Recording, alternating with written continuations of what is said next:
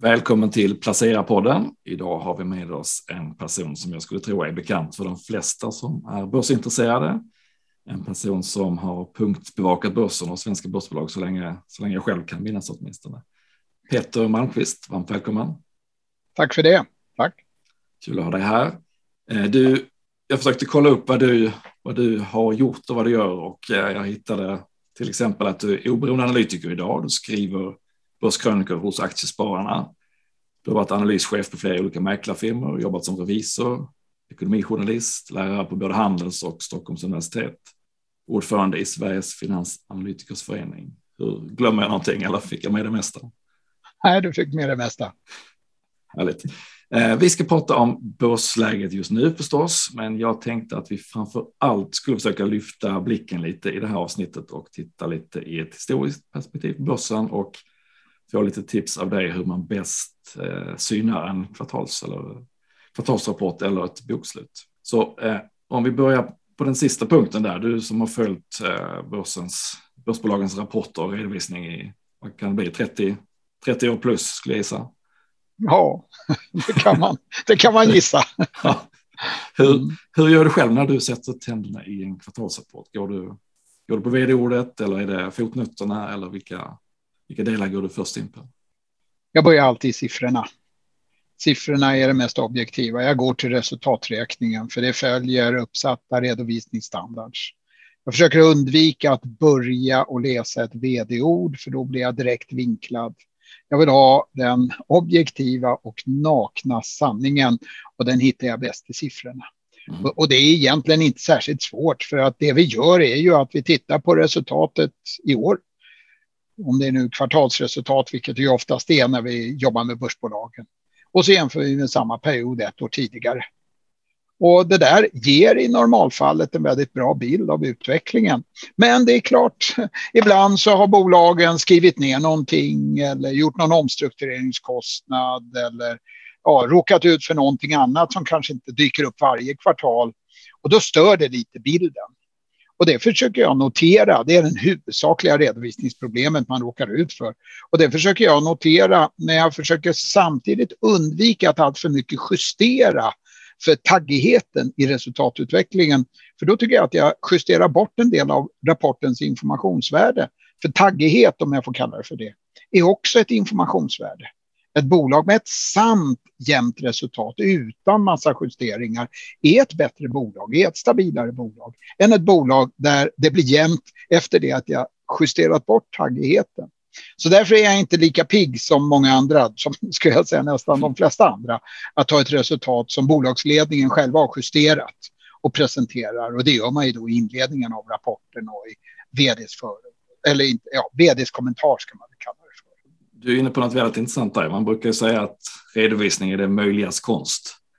Och det kan ju handla om eh, goodwill-nedskrivningar eller hur man kapitaliserar eh, utvecklingskostnader etc. Vilka, vilka av de här som du kallade taggigheterna är, är det som man ska hålla koll, mest koll på för att inte få en felaktig bild av, av eh, rapporten?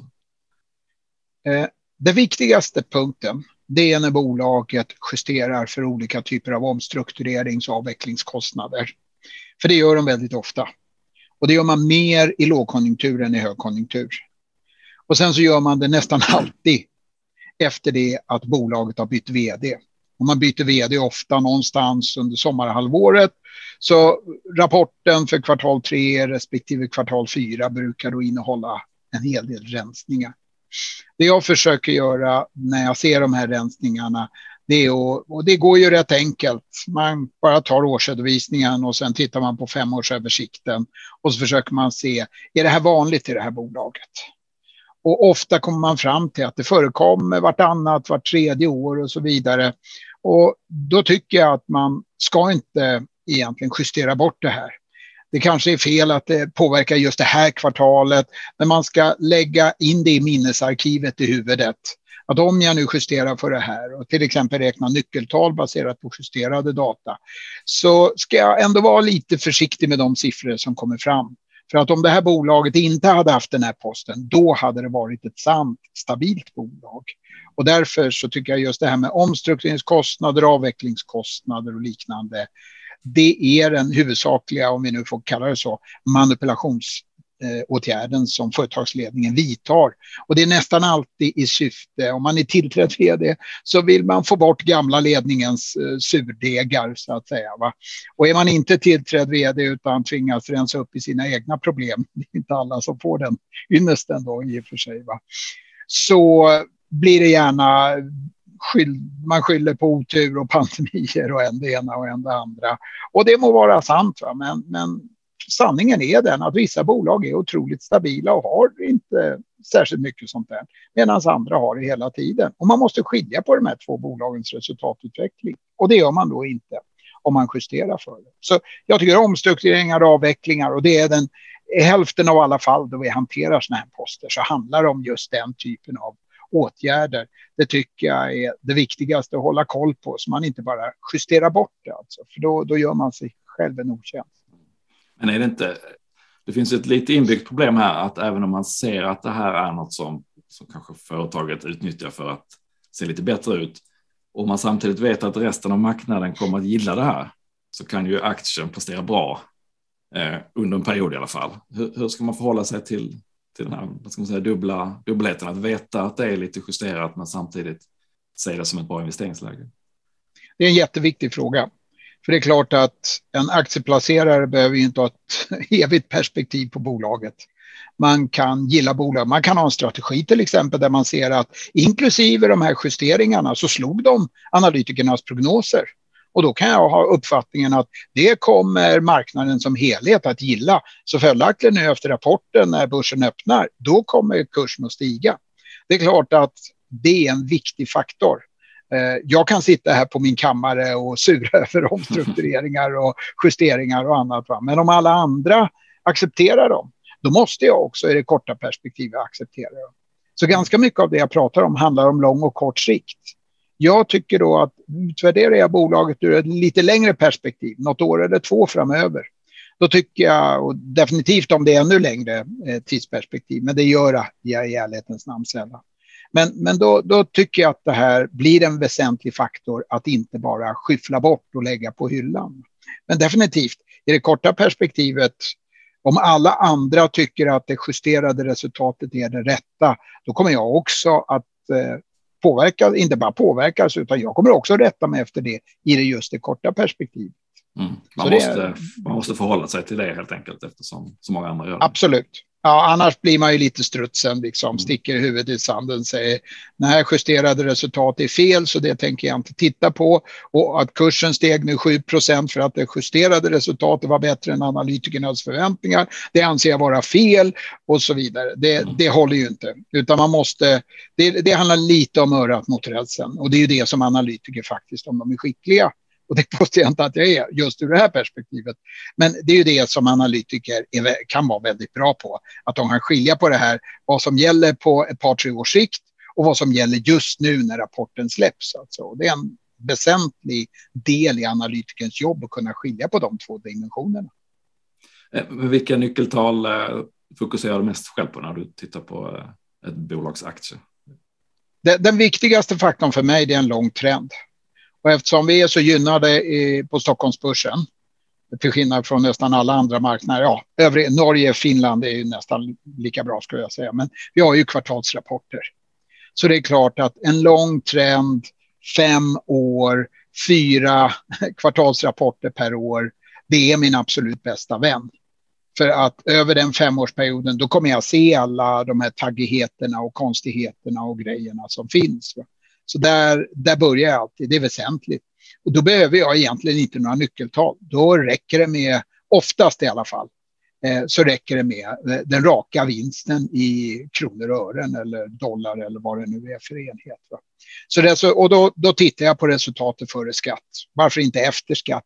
Nej, tyvärr så är efter skatt ett begrepp i svenska bolag som är lite misshandlat. Den här skatten som vi belastar det kan vara massa förlustavdrag och grejer som man helt plötsligt börjar utnyttja. Den där skatten tyvärr, den är närmast meningslös att försöka mm. följa och prognostisera. Följaktligen så tycker jag att resultat efter skatt är för osäkert ur det perspektivet. Så tittar jag på före skatt. Jag behöver inte slänga tillbaka massa finansnätten och grejer för att det har inte så himla stor betydelse. Utan jag håller mig till resultat före skatt och försöker då förstå det resultatet. Så att säga. Sen är det naturligtvis så att följa omsättningen, omsättningstillväxten. Eh, förhoppningsvis i alla fall omsättningstillväxten. Det har varit lite si och så med det under pandemin, om det har varit tillväxt med det. Men, men att följa den, det är naturligtvis också väldigt väsentligt. Jag skulle ju eh, då eh, utan att blinka säga att eh, en, en värdering av ett bolag på en börs styrs otroligt mycket av vad man presterar i genuin omsättningstillväxt. Att placerarna egentligen säger, finns bara omsättningstillväxten? Finns det fler kunder? Finns det fler kunder som köper ännu mer av bolagets produkter? Så kommer vinsten förr eller senare. Och därför blir nästan, definitivt i vissa bolag då med, med i ett uppbyggnadsskede och så vidare. Men då blir ju försäljningen extremt viktig. Inte minst om vi nu pratar nyckeltal som P-talet då, när vi tittar på börsvärdet i förhållande till bolagets vinst. Jag menar, har du hög tillväxt och har hög sann tillväxt, och sann menar jag då att bolagets produkter säljs ännu mer då till ännu fler kunder, då får du relativt de vinstkronor du har i den där resultaträkningen ofta en högre värdering. Och det är egentligen de två eh, parametrar jag tittar på eh, i samband med rapporter och så vidare. Sen när jag lägger den här femårstrenden, då tittar jag naturligtvis också på nyckeltal som har att göra med finansiell stabilitet, med risken i bolaget. Och då är jag lite gammaldags, så då tittar jag i balansräkningen. Eh, och då tittar jag på det här som vi brukar kalla för räntebärande skulder. Ibland kallar vi det för nettoskuld. Och så jämför jag det med eget kapital. Andra jämför det med resultaträkningen och så vidare. Det tycker jag inte är särskilt lämpligt. Det ger mig ingen bättre signal. Så jag, jag tittar på räntebärande skulder i förhållande till eget kapital. Men kanske inte just nu, inte just det här kvartalet, men hur det har utvecklats över de senaste fem åren. Det tycker jag också är ett kärnnyckeltal som jag tittar väldigt mycket på.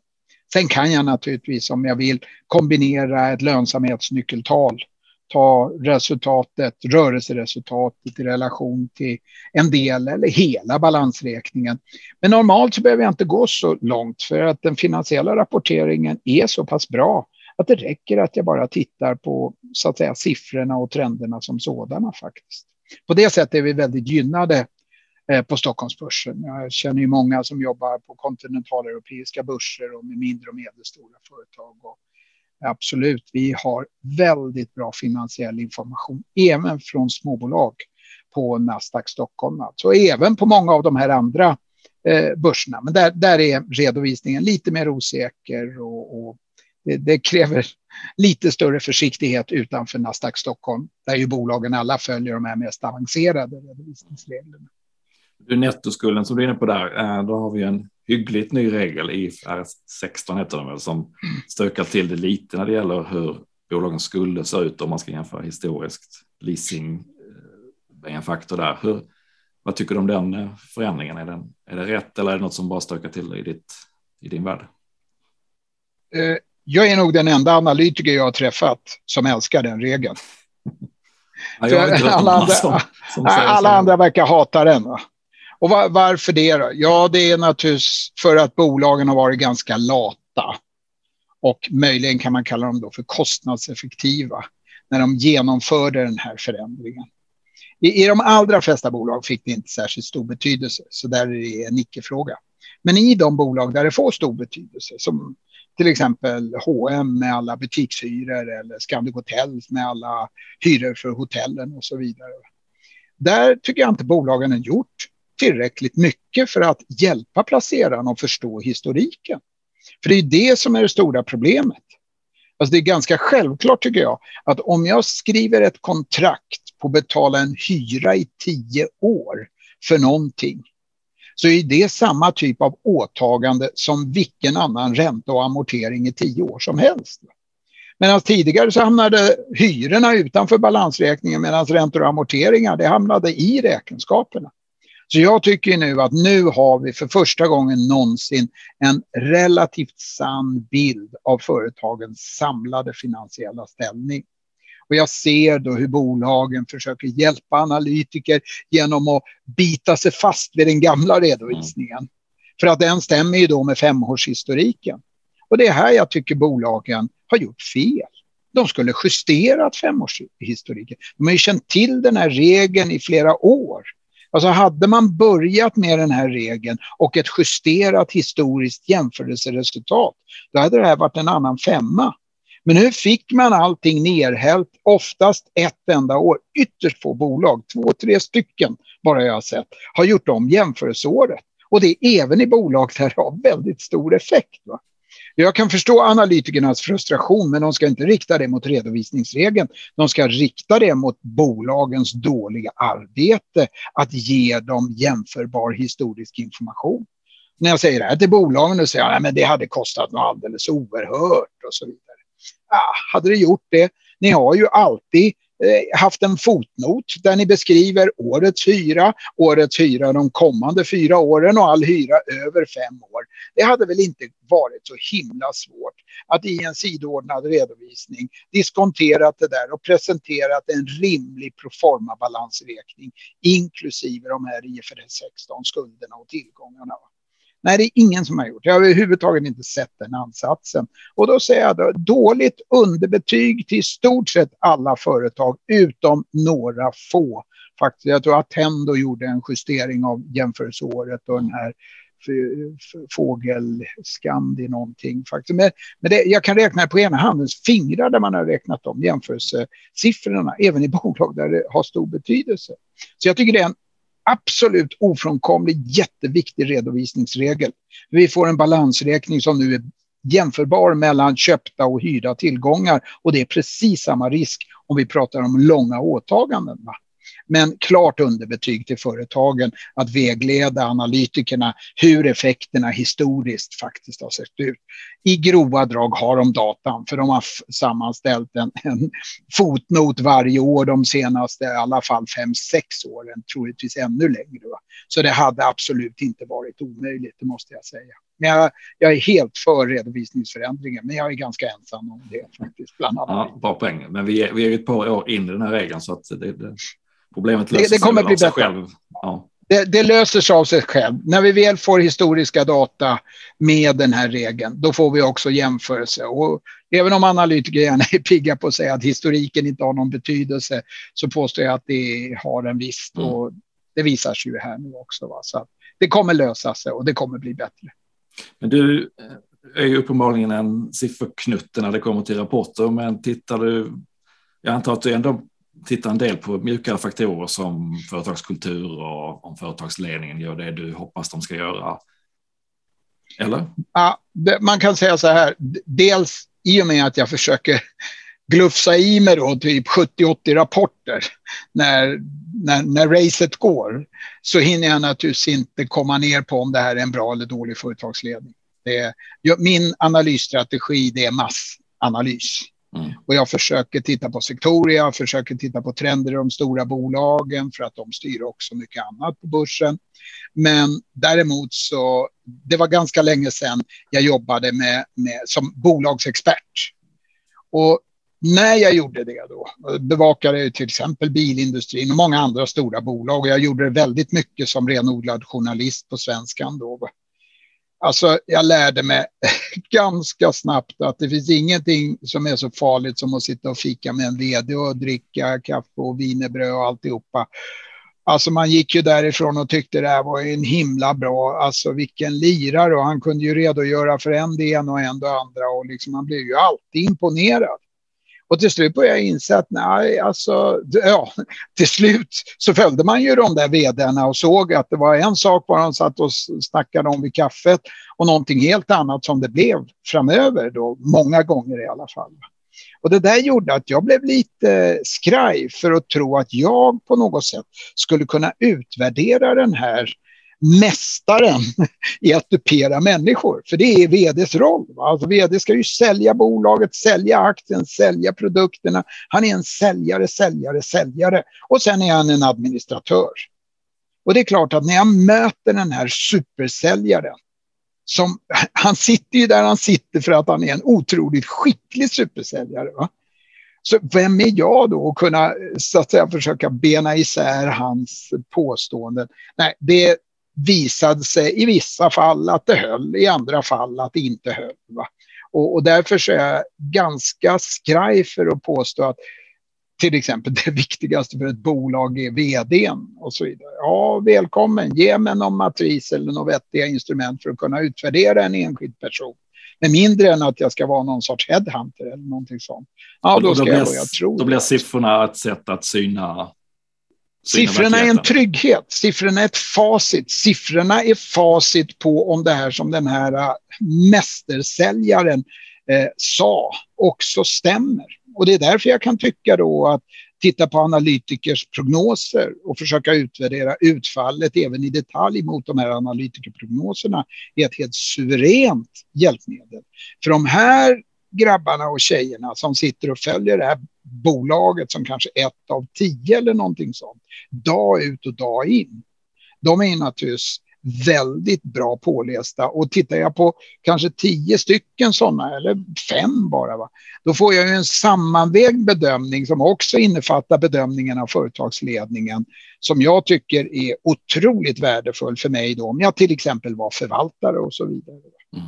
Så att ur det perspektivet, ja, det, det, är klart att visst, jag menar, tittar jag på Volvo Cars så måste jag naturligtvis titta på deras bilar. Det är förhållandevis enkelt för där är jag mycket marknadsstatistik och sådana saker. Men ska jag titta på Evolution och deras kasino, så att säga, spel eller strukturer då, som de säljer till mm. andra. Då, då, då inte, jag använder dem inte själv. Så att det blir otroligt mycket svårare att få någon känsla för den typen av produkt. Mm. Eller för den sakens skull är Sweco ett bra konsultbolag.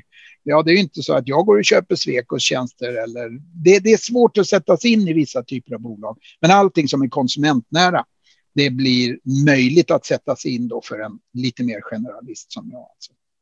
Men de här analytikerna då som följer bevakar bolaget, de träffar ju också vd och finanschef på en regelbunden basis och blir, eh, vad ska man säga, utsatta för den här sälj, eh, duktiga säljarna. Hur ska man förhålla sig till att, till att de har en eh, normalt sett en positiv bias också, att de är påverkade? Vi lever ju i den miljön det är ju ingen som vill att börsen ska gå ner. Det är ju ingen som tar upp en bevakning på ett bolag för man tycker det är en skithög. Så att säga, va? Utan man tar upp bevakningen för att många säger att det här är ett kul bolag, det här är coming, det här borde ni bevaka, det här kommer bli stort och så vidare. Därför går man ju in i en bevakning med en initialt väldigt positiv bild. Är man en erfaren analytiker så har man gått på en hel del miner. Säg efter tio år som analytiker så har man rusat på en hel del vd som har duperat lite för mycket. Så då börjar man få, skulle jag kalla det för, känselspröt. Där man då börjar känna att det här var, det här var notorisk eh, positiv, eller det här, den här vågade lyfta fram en och annan riskfaktor och så vidare. Va? Det är exakt hur man gör det där, det kan jag inte Eh, för det, det skiljer sig mellan bolagen. Men erfarenhet spelar roll. Och man måste ha gått på några miner. Och det företagsledningar kan veta då, va? det är att har man som analytiker blivit lurad en gång av en företagsledning, de säger en sak och det visar sig i nästa kvartalsrapport att det var i stort sett ren lögn. Då kommer man aldrig någonsin igen att lita på den här företagsledningen. Man kommer alltid utvärdera den företagsledningen utifrån, okej, okay, vad ljuger de om nu den här gången? Och efter ett tag så försvinner normalt en sån företagsledning. Man kan inte vara eh, direkt lögnaktiga mot placerare. Det straffar sig ganska snabbt. Alltså. Så att jag, jag tycker då att det, det, det, är svårt att komma in som helt grön analytiker och inte duperas av de här personerna som är de mest säljare. Men det, det, man kan säga det går över med tiden. Så att säga. Man får en mer kritisk hantering. Och det är därför jag tycker det är väldigt, väldigt värdefullt och få de här prognossammanställningarna där jag åtminstone har åtminstone tre analytiker som lämnar en prognos, helst uppemot fem. Och sen kan man ju säga ja, 40 då, ja, men det spelar, eh, vid fem någonstans tycker jag eh, en pro, trovärdig prognosbild växer fram. Och då, då får jag också både erfarna analytikers ögon och kanske lite mer gröna analytikers ögon. Och jag tycker det är en väldigt bra källa. Alltså. Det, det är något som de senaste 20 åren bara har vuxit i betydelse ur mitt analysfält. Alltså. Men erfarenhet eh, och att gå på miner, eh, det är väsentligt för att utvecklas som analytiker. Om man dock inte lär sig av det, då blir man en dålig analytiker. Men jag skulle påstå att alla som har varit med ett tag blir bra analytiker av just de här smällarna som man går på. Alltså. Eh, du, om man bevakar börsen tätt så är det, så är det en viss cykel. Det är fyra rapportperioder och så är det lite mackor och lite brus däremellan om man ska grovt förenkla det. Eh, du som har gjort det så här länge nu, har du, har du aldrig känt att nu kan jag det här, nu, nu byter jag bransch eller nu gör jag någonting annat? Hur, hur har du upprätthållit den här eh, entusiasmen som du i princip alltid brukar visa upp inför ämnet när jag har sett dig i tv, radio och andra sammanhang? Jag vet inte faktiskt. Eh, jag tycker det är bara intressant. Alltså, de senaste två, tre åren har ju varit den intressantaste i hela mitt yrkesverksamma liv. Att sitta och se Hennes och Maurits, detta ramstarka företag som knappt ens har redovisat vinstminskningar innan 2016. Helt plötsligt får världens motvind och sen dessutom råka ut för att 90 procent av intäkterna försvinner. För man stänger ner hela världen. Hela deras kundkrets bara försvinner i princip över en dag. Alltså det, det går inte att inte bli intresserad av det. Alltså.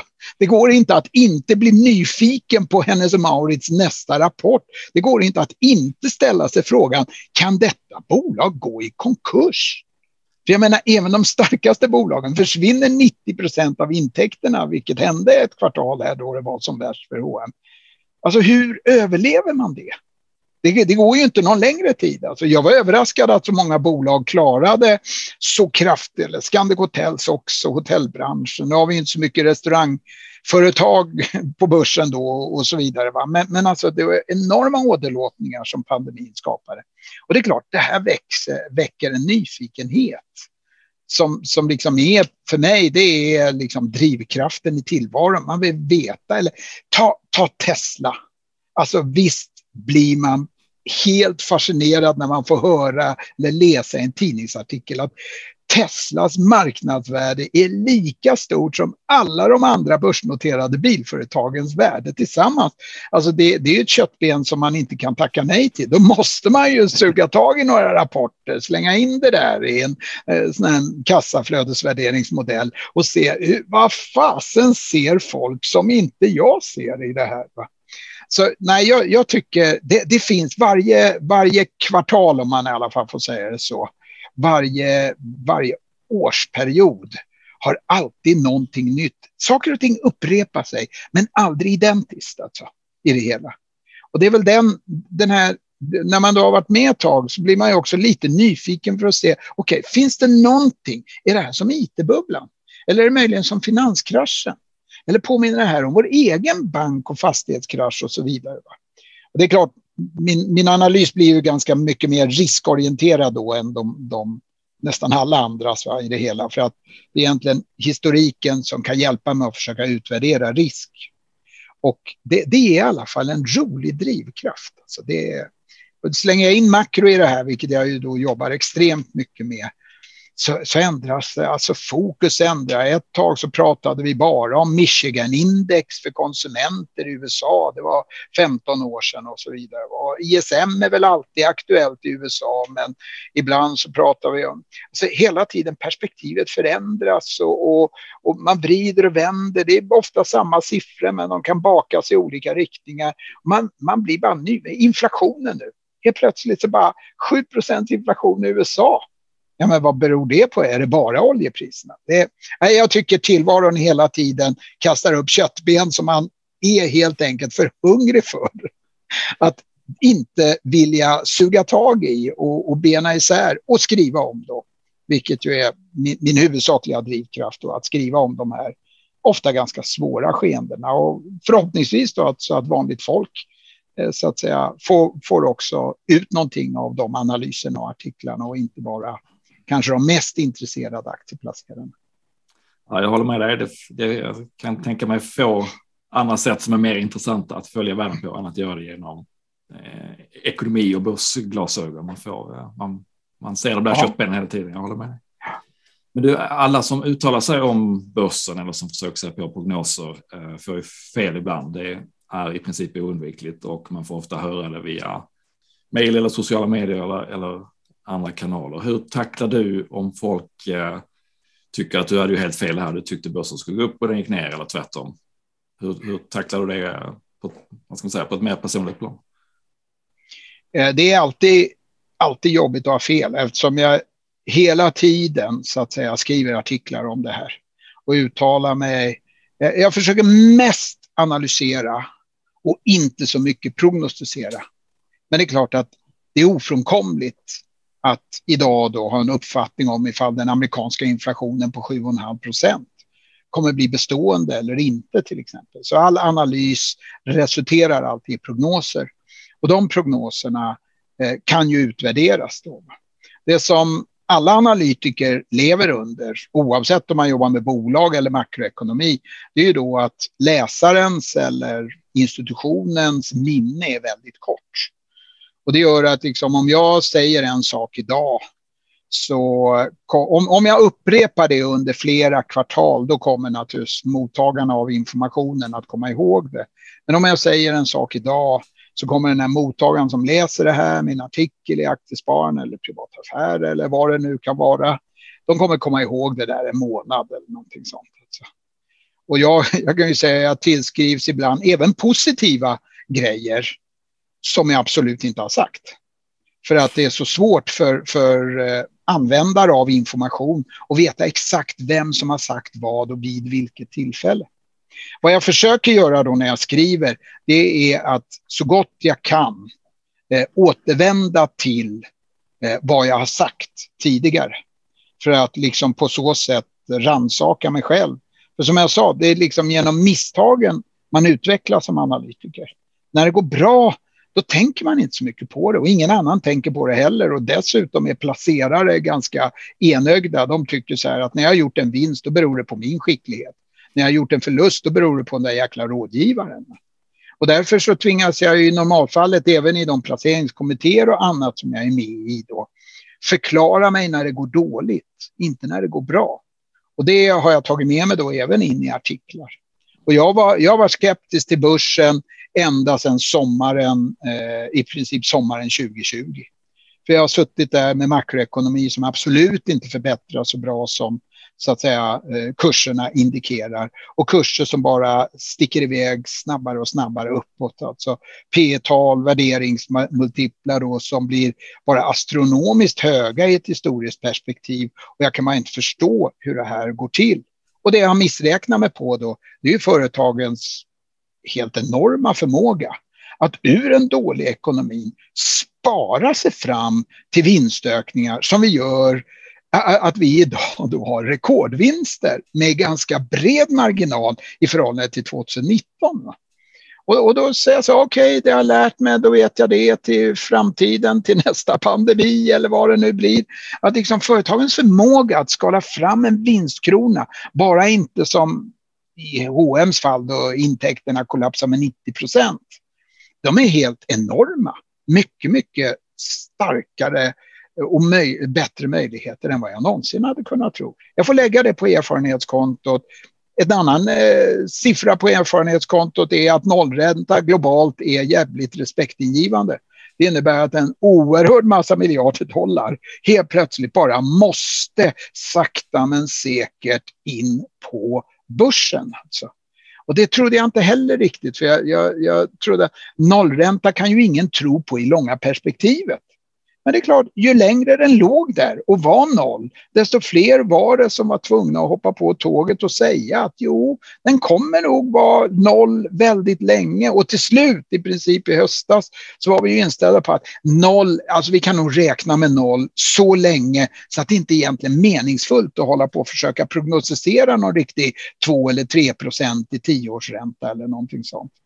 Och det, och det där det är flera faktorer som har, har liksom utvecklat mig då, om jag får vara positiv som analytiker. Men som naturligtvis är mest missbedömningar som jag gjorde både 2020 framför allt då, men också inledningen av 2021. Nu börjar utvecklingen komma ikapp, men det är ju liksom typ två och ett halvt år efter det att jag trodde att den skulle bli. Och då är vi inne på det här, det är kort och lång sikt. Jag måste på något sätt i mina analyser försöka få in det här med någon sorts fördröjning. Jag kan, måste säga så här, ja, det ser för jävligt ut nu, men jag tror eftersom lärdomarna från den och den perioden så gick det uppåt, ja, då kommer det nog fortsättningsvis gå uppåt ett tag till. Men var försiktiga i det långa perspektivet, för då ser det väldigt dyrt ut, eller någonting. Alltså. Mm.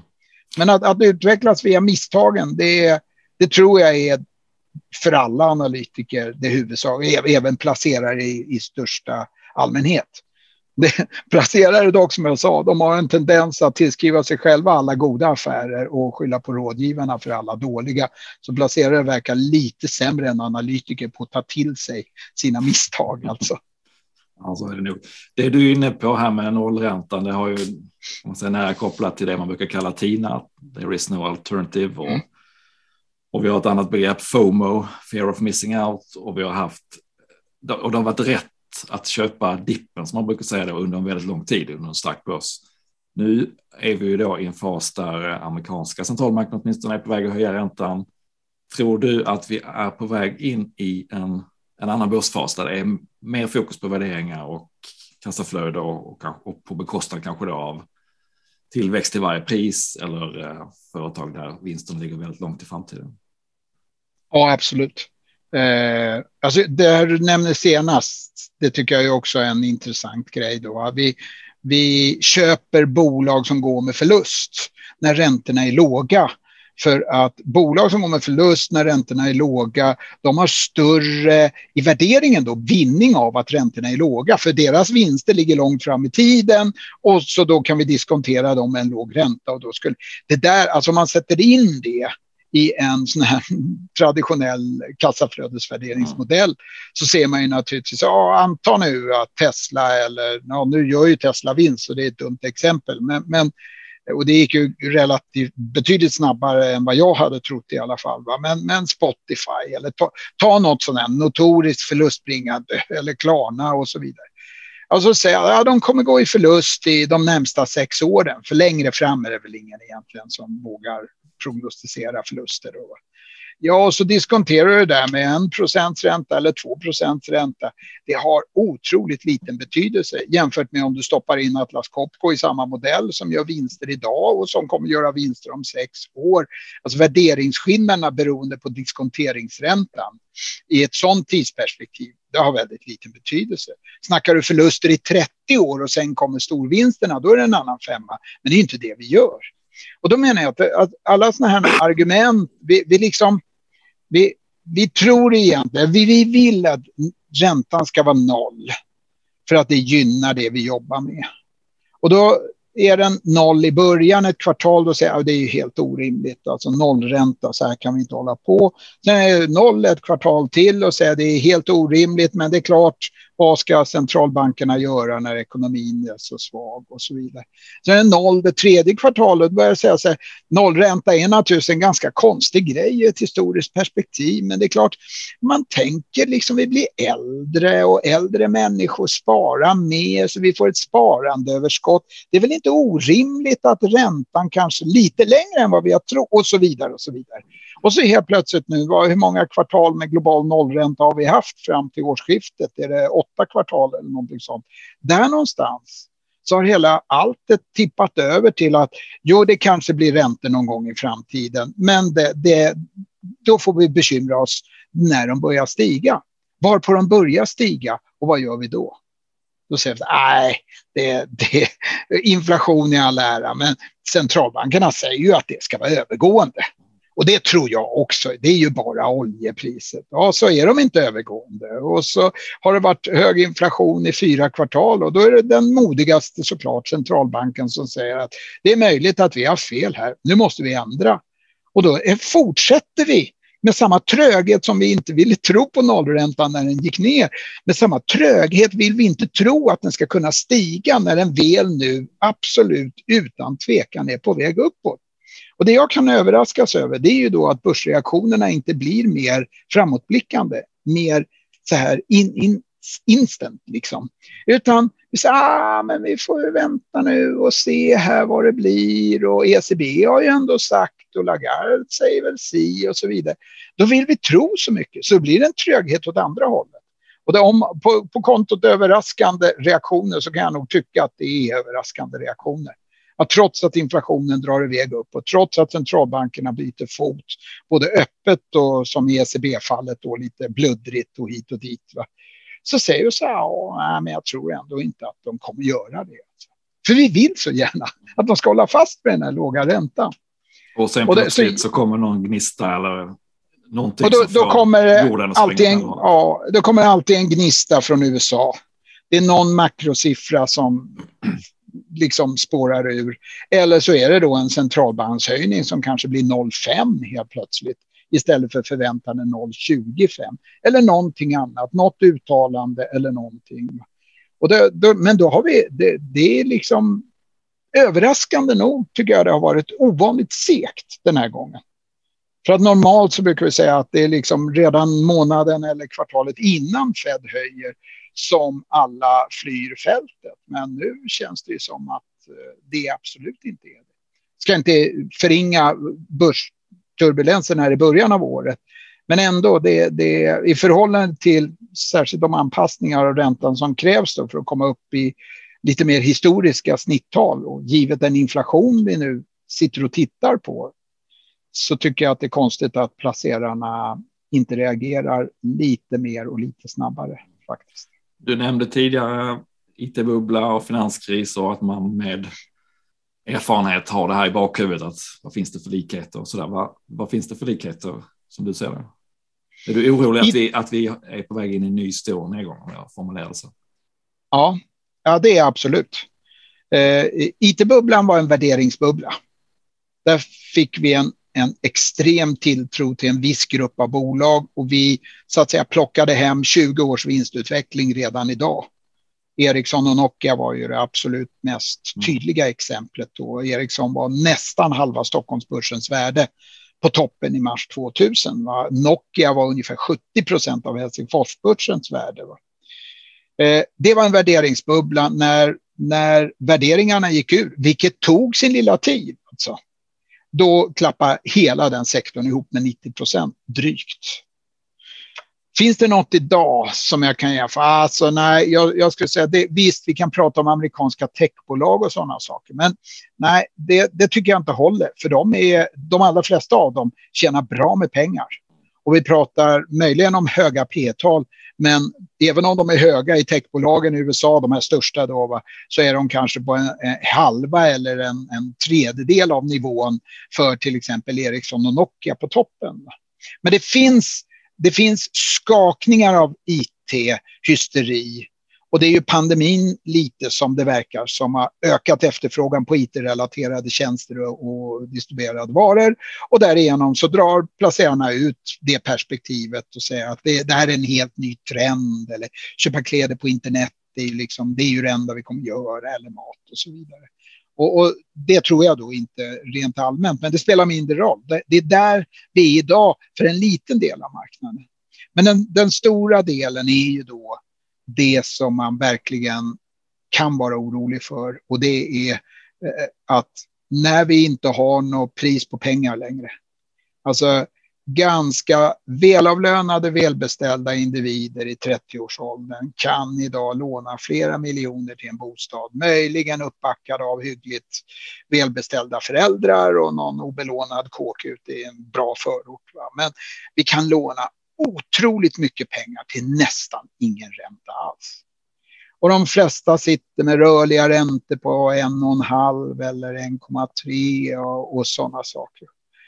Och om de då dubblas från nuvarande nivåer, vad händer då med ekonomin? Nej, säger alla, det stresstestas ju i banker och Finansinspektionen kräver ju att bankerna ska stresstesta de här individerna med 6-7 procentiga räntor och så vidare. Ja, ja, visst, visst, men sätter bara ner och tittar på en jättelik belåning där någon då helt plötsligt inklusive amorteringar då betalar 27 000 i månaden för att bo.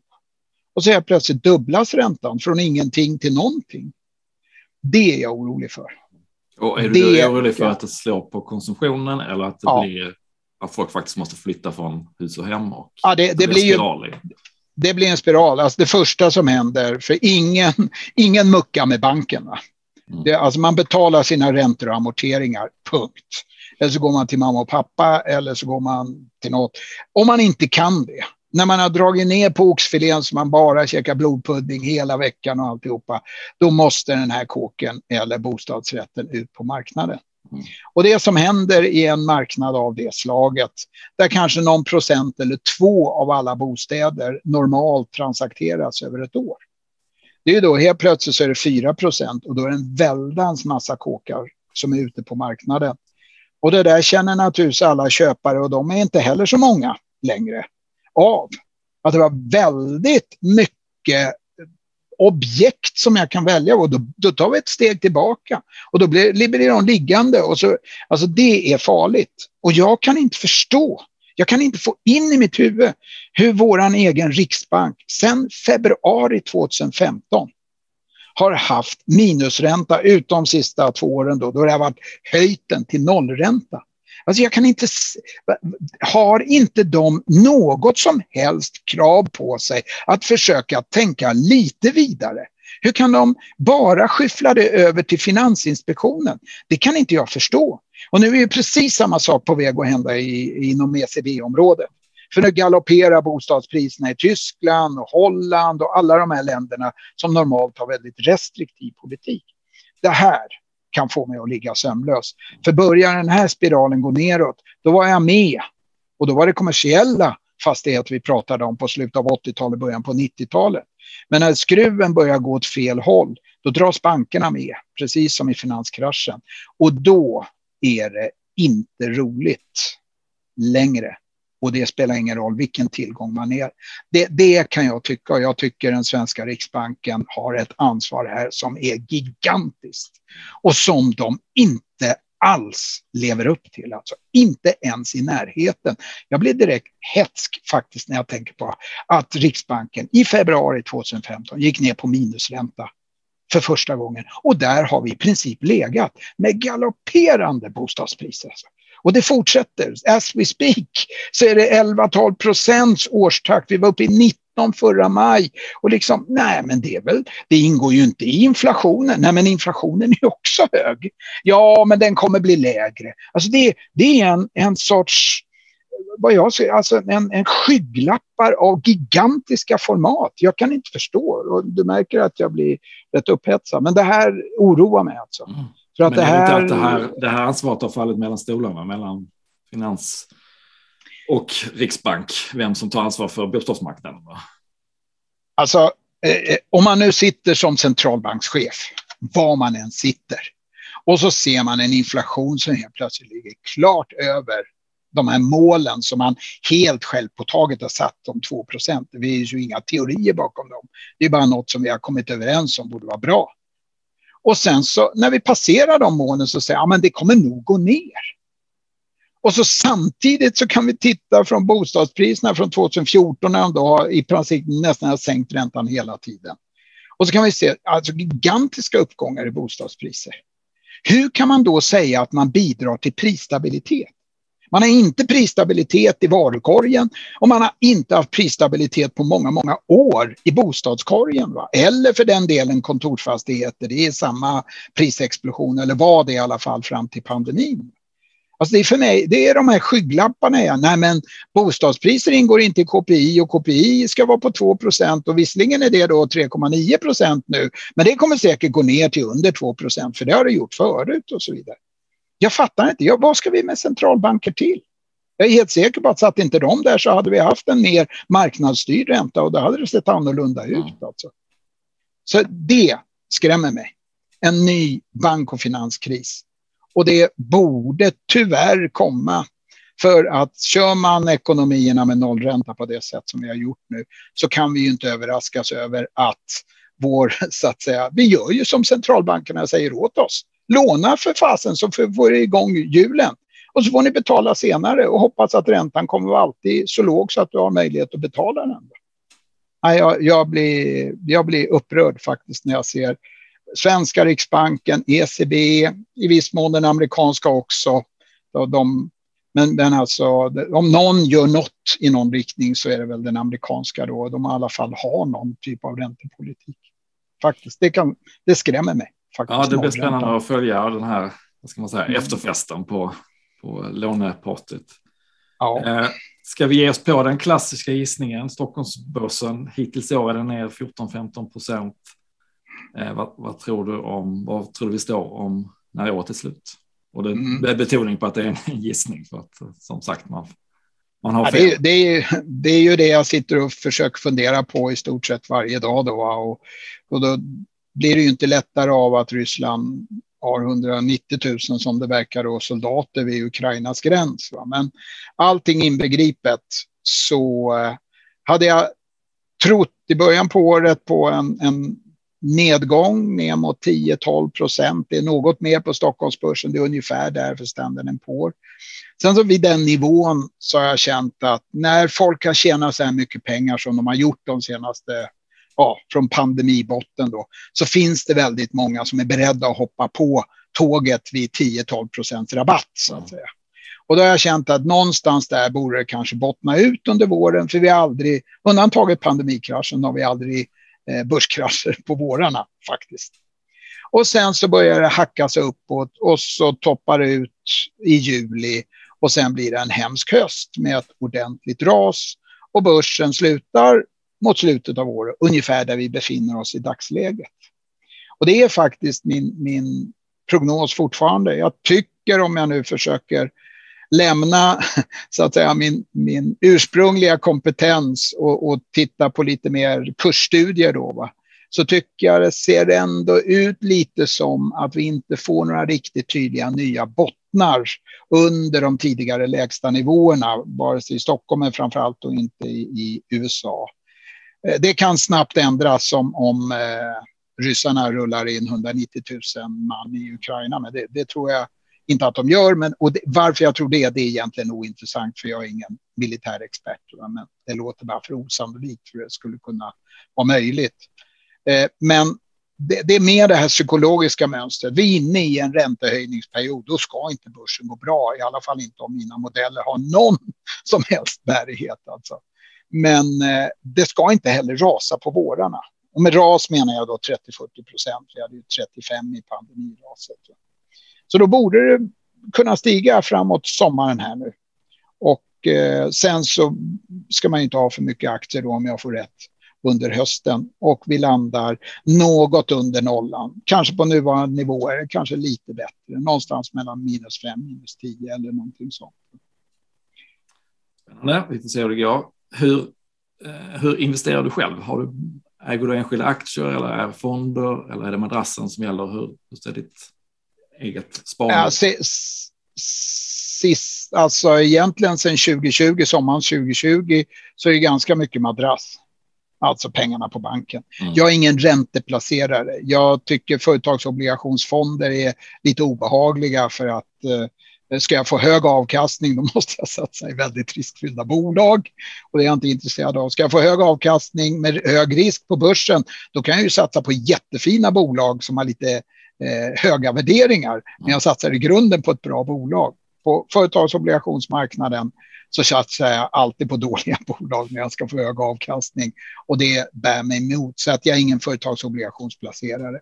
Men jag har inte haft jättemycket aktier eh, sedan sommaren 2020 och jag har inte köpt några ännu heller. Jag är inte en person som försöker rida på några kvartals eller halvårssvängningar, utan jag försöker att hitta eh, de här stora svängningarna och på det sättet så lyckades jag klara mig undan pandemiraset. Men, och jag köpte på pandemibotten faktiskt dagen innan det vände, men jag var alldeles för snabb ur då i juni 2020. Sen dess har jag legat väldigt likvid, inte 100 procent, men mm. mer likvid än vad jag naturligtvis hade önskat.